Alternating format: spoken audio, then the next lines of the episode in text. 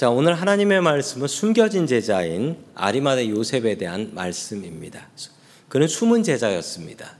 그렇지만 항상 숨어 있었던 어, 제자는 아니었습니다.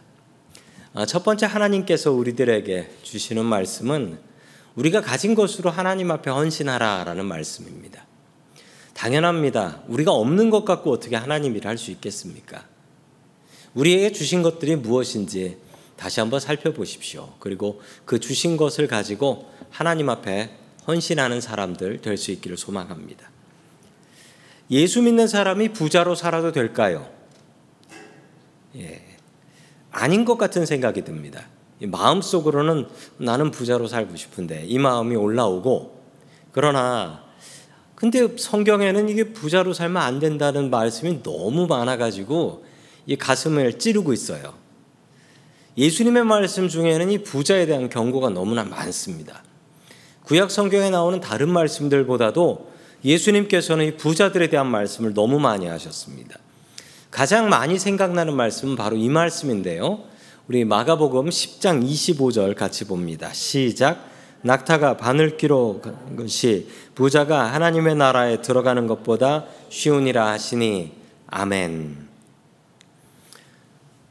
부자가 천국 가는 게 얼마나 어려우냐면 낙타가 바늘기로 들어가는 것보다 어렵다라고 주님께서 말씀하셨습니다. 그러자 이걸 누가 할 수 있겠냐 해서 뭐 신학자들도 이걸 이상하게 푼 분들이 있어요. 뭐냐면 바늘귀라는 문이 있다는 거예요. 아주 작은 문 이름이 별명이 바늘귀라는 거예요. 그래서 낙타가 거기를 기어 들어갈 수 있다는 겁니다. 뭐 그렇게 설명을 하지만 주님께서 하신 말씀은 그게 아닙니다. 부자가 천국 가기 정말 어렵다라는 말씀을 하신 거고요. 자, 우리 마태복음 6장 24절에는 다른 말씀이 또 나옵니다. 우리 같이 봅니다. 시작. 한 사람이 두 주인을 섬기지 못할 것이니 혹 이를 미워하고 저를 사랑하거나 혹 이를 중히 여기고 저가 경히 여김이라 너희가 하나님과 재물을 겸하여 섬기지 못하느니라 아멘. 하나님을 믿는 사람은 재물을 겸하여 섬기면 안 된다라고 합니다. 이 온통 부자에 대한 나쁜 이야기들 뿐입니다. 이 부자들은 하나님하고 재물을 겸하여 섬기는 사람들이라는 거지요. 또 성경에 그 부잣집 앞에서 노숙하던 거지가 있었습니다. 그 거지 이름이 나사로였죠. 나사로는 천국에 들어갔고 그 집 부자는 지옥불에 떨어져서 죽도록 고생했다라는 얘기가 나옵니다. 그러면 나사로는 도대체 뭘 잘해가지고 천국에 간 것일까요? 뭐 부자는 그 거지를 보고도 아무것도 먹이지 않았으니 뭐 죄가 있다고 하겠습니다. 그런데 나사로는 뭘 잘했을까요? 예수님께서는 가난한 과부의 헌금은 저거 정말 대단한 헌금이야라고 하셨는데 그 앞에서 부자가 그 돈을 들이붓고 간 거에 대해서는 저건 대단하지 않아. 저 집에 가면 저거보다 훨씬 더 많이 있어. 라고 그 부자의 헌금을 깎아내리셨어요. 예수님을 보면서 착각하게 됩니다. 예수님은 부자 무척 싫어하시는구나. 그래서 공산주의라는 게 성경에서 나왔다라고 해요. 성경을 보고서 오해한 거예요. 부자는 무조건 나쁘다라고 성경에 나와 있으니까 부자는 나쁘다. 가난한 사람들은 불쌍하고 선한 사람들이다. 이렇게 가르쳤던 것입니다. 그러나 그건 잘못된 것입니다. 부자가 천국 가는 게 어려우면요. 가난한 사람도 천국 가기 어려운 겁니다. 왜냐고요? 부자만 어려운 게 아니에요. 천국은 무엇으로 간다? 천국은 우리 tax 보고한 거로 가는 게 아닙니다. 천국은 믿음으로 가는 거예요. 천국은 믿음으로 가는 거예요. 우리 tax 보고한 거로 가는 게 아니에요. 천국 문 앞에서 자기 annual income 적으라고 하지 않습니다. 그리고 천국 가고 지옥 가는 걸 국세청 IRS에서 정할 일도 아니에요. 성도 여러분, 부자라고 천국 가기 어렵고 가난한 사람이라고 천국 가기 쉽고 이거 절대 아닙니다. 뭐 그렇게 얘기하는 건 오히려 불교라면 그렇게 얘기할 수 있겠어요. 그런데 그렇게 생각하시면 성경을 잘못 이해하는 겁니다. 왜냐하면 예수님의 주변에 부자들이 여럿 있었고 주님께서는 이 부자들에 대한 재물에 대한 경고를 하신 것은 부자들에게는 더 많은 책임이 있다. 더 많은 게 있으니까 그 많은 것을 제대로 써야 할 책임이 있다라는 거예요. 그리고 지금 생각하는 부자들하고 2000년 전 부자들은 다릅니다. 지금은 풍요로운 세상이 됐죠. 어디 굶어 죽는 사람 찾아보기 어렵습니다. 그런데 100년 전만 해도 굶어 죽는 사람이 있었어요. 2000년 전에는요, 부자가 된다는 건 누군가를 굶긴다라는 얘기입니다. 내 배가 부르면 다른 사람은 굶고 있다라는 거였어요. 그러니 부자에 대한 책임을 이야기할 수밖에 없었던 것이지요. 예수님 주변에 부자들이 여럿 있었습니다. 예수님께서는 피곤하시면 배를 타고 호수를 이동하셨습니다. 어차피 호수는 돌아가면 되는 건데 배를 타고 가신 것은 그리고 게다가 그 당시 배는 무척 비싼 수입품이었습니다. 누군가 어떤 부자가 예수님께 배를 빌려주지 않으면 예수님은 절대로 배를 타실 수 없었습니다. 누군가는 예수님께 돈 한 푼 받지 않고 자신의 배를 내어 드렸던 것이지요. 예수님께서 마지막 성만찬을 하실 때 그 집에는 한꺼번에 120명이나 들어가는 아주 커다란 예루살렘에 있는 집이었습니다. 부잣집이었지요. 이 집이 바로 마가의 다락방이었습니다. 이 마간의 집은 부자였고 그 주인은 예수님께 돈 한 푼 받지 않고 방과 먹을 것을 내어 드렸습니다. 오늘 말씀에 나온 아리마대 요셉도 마찬가지입니다. 자신이 죽으면 들어가려고 만든 새 무덤을 주님을 위해서 드렸다라고 성경은 기록하고 있습니다. 만약 아리마대 요셉이 주님을 위하여 이 무덤을 드리지 않았다면 예수님의 고향은 나사렛이니 예루살렘으로 돌아가신 예수님께서는 어디 묻히지도 못하고 동네 밖에 나그네들 시신 버리는 곳에 던져져 버릴 것이었습니다. 예수님께서는 우리를 사용하십니다. 우리의 무엇을 사용하시냐면 우리의 가지고 있는 것을 사용하십니다. 없는 것을 사용하실 수는 없지요. 우리의 시간과 우리의 몸과 우리의 재능과 우리의 재물을 사용하십니다. 하나님께서는 우리가 가진 것을 통해서 일하십니다. 아리마대 요셉과 같이 깨어있는 부자들이 되십시오. 그리고 주님의 일에 헌신하는 믿음의 사람들 될 수 있기를 주님의 이름으로 간절히 축원합니다. 아멘. 두 번째 마지막으로 하나님께서 우리들에게 주시는 말씀은 거룩한 부자가 되라라는 말씀입니다. 거룩한 부자가 되라. 구약 성경에 나오는 요셉이라는 사람이 있습니다. 창세기에 나오지요. 야곱의 아들입니다. 그는 형제들에게 팔려서 이집트까지 끌려갔고 이집트 노예 생활에서 그는 성공하여 이집트의 총리 넘버 2까지 올라가게 됩니다. 이집트 왕을 엄청난 부자로 만들어주고 왕권을 강화했던 대단한 사람이었죠. 요셉은 부자였습니다. 그런데 그는 그냥 부자가 아니고 거룩한 부자였습니다. 요셉은 잘 먹고 잘 살며 자기 배만 불리지 않았습니다. 그는 자신이 배가 불러올 때 나의 형제들 원수거든요. 나의 원수거든요. 나의 형제들과 나의 가족들을 어떻게 하면 먹여 살릴까를 생각했던 사람입니다. 자신의 가족들만 챙긴 것이 아니었죠. 이 불쌍한 이집트의 국민들은 어찌할까? 이 이집트 국민들 흉년에 굶어 죽으면 안 되니까 이집트 국민들 먹여 살려야 한다. 그래서 식량을 잘 보관해 놨다가 낮은 값에 공급하여 이들이 굶어 죽지 않게 했습니다. 이집트 총리로 이집트 사람들만 먹인 것이 아니었습니다. 이집트뿐 아니라 인근에 있는 다른 나라의 배고픈 사람들도 이집트에 오면 싼 값에 음식을 나눠줘서 그들이 죽지 않게 만들어 줬습니다. 요셉은 부자였습니다. 하나님의 일을 하는 거룩한 부자였습니다. 우리도 이런 부자가 되어야 합니다. 공교롭게 같은 이름의 부자가 신약 성경에 또 나옵니다. 그의 이름은 아리마대 요셉이었습니다. 우리 요한복음 19장 38절을 같이 봅니다. 시작. 아리마대 사람 요셉은 예수의 제자이나 유대인이 두려워 그것을 숨기더니 이 일 후에 빌라도에게 예수의 제자를 가져가길 구함에 빌라도가 허락하는지라 이에 가서 예수의 시체를 가져가니라. 아멘. 요셉은 예수님의 제자였다고 합니다. 그런데 그는 숨은 제자였다. 그것을 숨겼다라고 합니다. 왜 숨겼냐면요.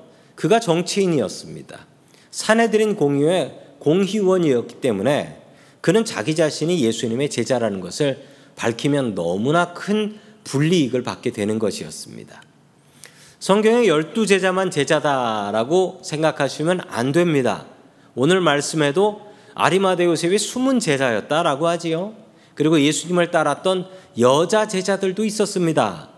수많은 제자들이 있었음을 우리는 알고 있어야겠습니다. 자, 그의 모습을 계속해서 살펴봅니다.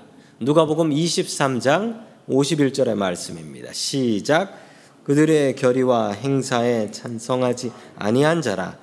그는 유대인의 동네 아리마대 사람이요 하나님의 나라를 기다리는 자라. 아멘. 아리마대 요셉은요 예수님을 사용하는 일에 반대했습니다. 정치적으로 위험한 일이었지만 그는 더 이상 숨은 제자로 남아 있지 않고 예수님을 위해서 나타난 제자가 되었습니다. 그리고 자기의 목숨을 걸고 이 사형을 반대합니다. 자, 계속해서 마가복음 15장 43절 같이 봅니다. 시작.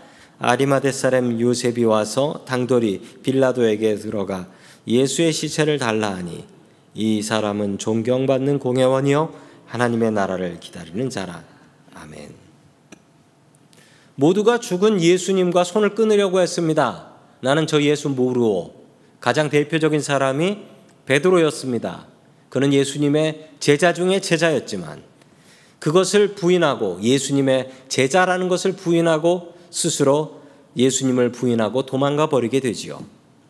바로 그때 빌라도에게 당돌하게 찾아가서 빌라도에게 예수님의 시체를 달라. 아니 그럼 예수님하고 연결되었다라는 거 아닙니까? 그러면 큰일 날 텐데 이 아리마대 요셉은 더 이상 숨은 제자로 남아 있지 않고 드러난 제자가 되는 것입니다. 그는 유대인의 사내들인 공의회원이었습니다. 정치인이었기 때문에 예수님과 연결되면 분명히 손해볼 일이 너무나 많았습니다. 그러나 아리마대 요셉은 예수님의 사형을 공개적으로 반대했고 또 예수님의 시신을 달라고 하고 또그 예수님의 시신을 가지고 장례식까지 치러 드리게 됩니다. 예루살렘은 역사 깊은 도시입니다. 자, 제가 예루살렘에 갔을 때 좀 놀라는 놀라운 풍경 하나를 봤는데요. 바로 저 모습이었습니다. 저게 예루살렘 시내입니다. 그리고 저기 사진을 찍은 곳은 어, 감남산입니다. 저희가 감남산이에요. 저 감남산 저 밑에 보이는 건물이 건물 있는 그 나무 있고 그런 데가 어디냐면 여기가 여기가 바로 겟세만의 동산이 됩니다. 예수님께서는 예루살렘 성에서 나오셔서 겟세만의 동산에 가셔서 기도하셨던 것이죠. 그런데 제가 더욱더 신기한 것은 저 감남산에 뭔 저런 저거 다 무덤입니다. 저거 다 무덤이에요. 저게 무덤인데 저 유대인들은 죽어서 저기 묻히는 게 소원이에요. 왜냐하면 여기 지금 막혀 있는 문 하나가 있거든요. 그런데 저기에 메시아가 오실 때 그들은 예수님을 안 믿으니까 메시아가 오시는데 오시면은 저 문이 지금 원래 문이었는데 닫혀버려서 벽돌로 막아버렸는데 저 문이 열리고 저기로 메시아가 들어가면 부활하는 사람이 제일 먼저 요 감담산에 있는 사람들이 부활한다라는 그 전설이 있어요. 그래서 저기 묻히는 게 소원입니다. 근데 문제는 저기 장소가 별로 없거든요. 그래서 몇십 년 있으면은 저 사람들 치워버리고 다음 사람이 들어가는 건데 놀라지 마십시오. 4년 전 가격으로 저기에 붙이는 가격은 US 어, 달러로 3만 불. 예. 시신은 알아서 옮겨야 되고요. 3만 불인데 중요한 사실은 그 사이에 예수님께서 오시지 않으면 메시아가 오시지 않으면 딴 데로 치워버리고 다른 사람이 들어간다라는 거예요. 그만큼 저 예루살렘은 인기 묘지입니다. 인기 묘지고요. 자리가 없어요. 자리가 없습니다. 그래서 아리마대 요셉은 부자였기 때문에 자리가 없으니까 그럼 만들어야지 해서 자기 무덤을 새로 만든 거예요. 그냥 무덤을 새로 사람들 통해서 파가지고 자기 새 무덤을 만든 것이죠. 이새 무덤은 자기가 들어가려고 만든 것인데 예수님을 위해서 사용합니다. 공교롭게도 성경에 나오는 요셉들이 부자입니다. 요셉 총리였던 요셉도 부자였고 아리마대 요셉도 부자였습니다. 그래서 이 요셉이라는 이름이 유명한 것 같습니다. 이 부자들의 공통점이 있습니다. 이 공통점이 무엇입니까? 그것은 거룩한 부자들이었다라는 것입니다. 자기 것을 자기를 위해서만 썼던 게 아니라 자신의 것을 하나님을 위해서 사용했다라는 것이죠. 성도 여러분, 우리는 거룩한 부자가 되어야 합니다. 그런데 이 거룩한 부자라는 이야기를 들으면 우리는 이렇게 생각하지요. 거기에 눈길이 가는 말은 거룩한 부자에 바로 그 부자라는 단어에 눈이 갑니다. 왜냐하면 우리가 이 땅에서 살면서 떵떵거리며 부자로 잘 살다가 천국 가서 영생하면 이거 뭐 너무 좋지 않겠습니까? 여기서도 잘 살고 저기서도 잘 살고. 그래서 거룩한 부자가 되라라고 하면 대부분의 사람들의 눈길은 부자. 저거에 눈이 가요. 그런데 하나님의 눈길은 어디에 가실까요? 하나님은 거룩에 가십니다. 부자의 눈이 가지 않고 하나님의 입장은 거룩입니다. 하나님을 위해서, 하나님의 일을 위해서 자신의 것을 떼어서 일하는 사람, 이 사람이 바로 거룩한 부자들인 것입니다. 성도 여러분들이 가지고 있는 것들은 무엇입니까? 그것을 주님을 위해서 거룩하게 떼어내십시오. 시간을 떼어서 주님 앞에 기도하고 예배하시고 우리의 몸으로 주님께 봉사하시고 내가 가진 재능, 내가 가진 재물을 떼어서 하나님 앞에 드린다면 우리는 하나님 앞에 거룩한 부자들일 것입니다. 우리가 가진 것을 떼어서 세상을 더욱더 아름답게 만들고 사람을 구하고 하나님께 영광 돌리며 살아가는 저와 성도님들 될 수 있기를 주님의 이름으로 간절히 축원합니다. 아멘. 다 함께 기도드리겠습니다. 죄인을 부르시어 주님의 일꾼을 삼아 주시는 고마우신 하나님 아버지. 오늘도 주님 앞에 무릎 꿇은 주의 백성들을 굽어 살펴 주시옵소서. 주님을 바라보고 주님을 의지하는 마음으로 이 자리에 나왔습니다. 주님 함께 하시고 하늘의 복으로 채워 주시옵소서. 주님 우리들이 주님 앞에 가진 것으로 헌신하게 하여 주시옵소서. 우리의 몸으로 헌신하고 시간으로 충성 다할 수 있게 하시고 우리가 가진 것으로 주의 일에 애쓸 수 있게 도와 주시옵소서. 자신의 것을 아낌없이 주님을 위해서 드렸던 아리마대 요셉의 본을 받게 하여 주시옵소서. 우리를 통하여 주님의 나라가 이루어지게 하여 주옵소서. 우리의 삶의 모든 것 되시는 예수님의 이름으로 기도드립니다. 아멘.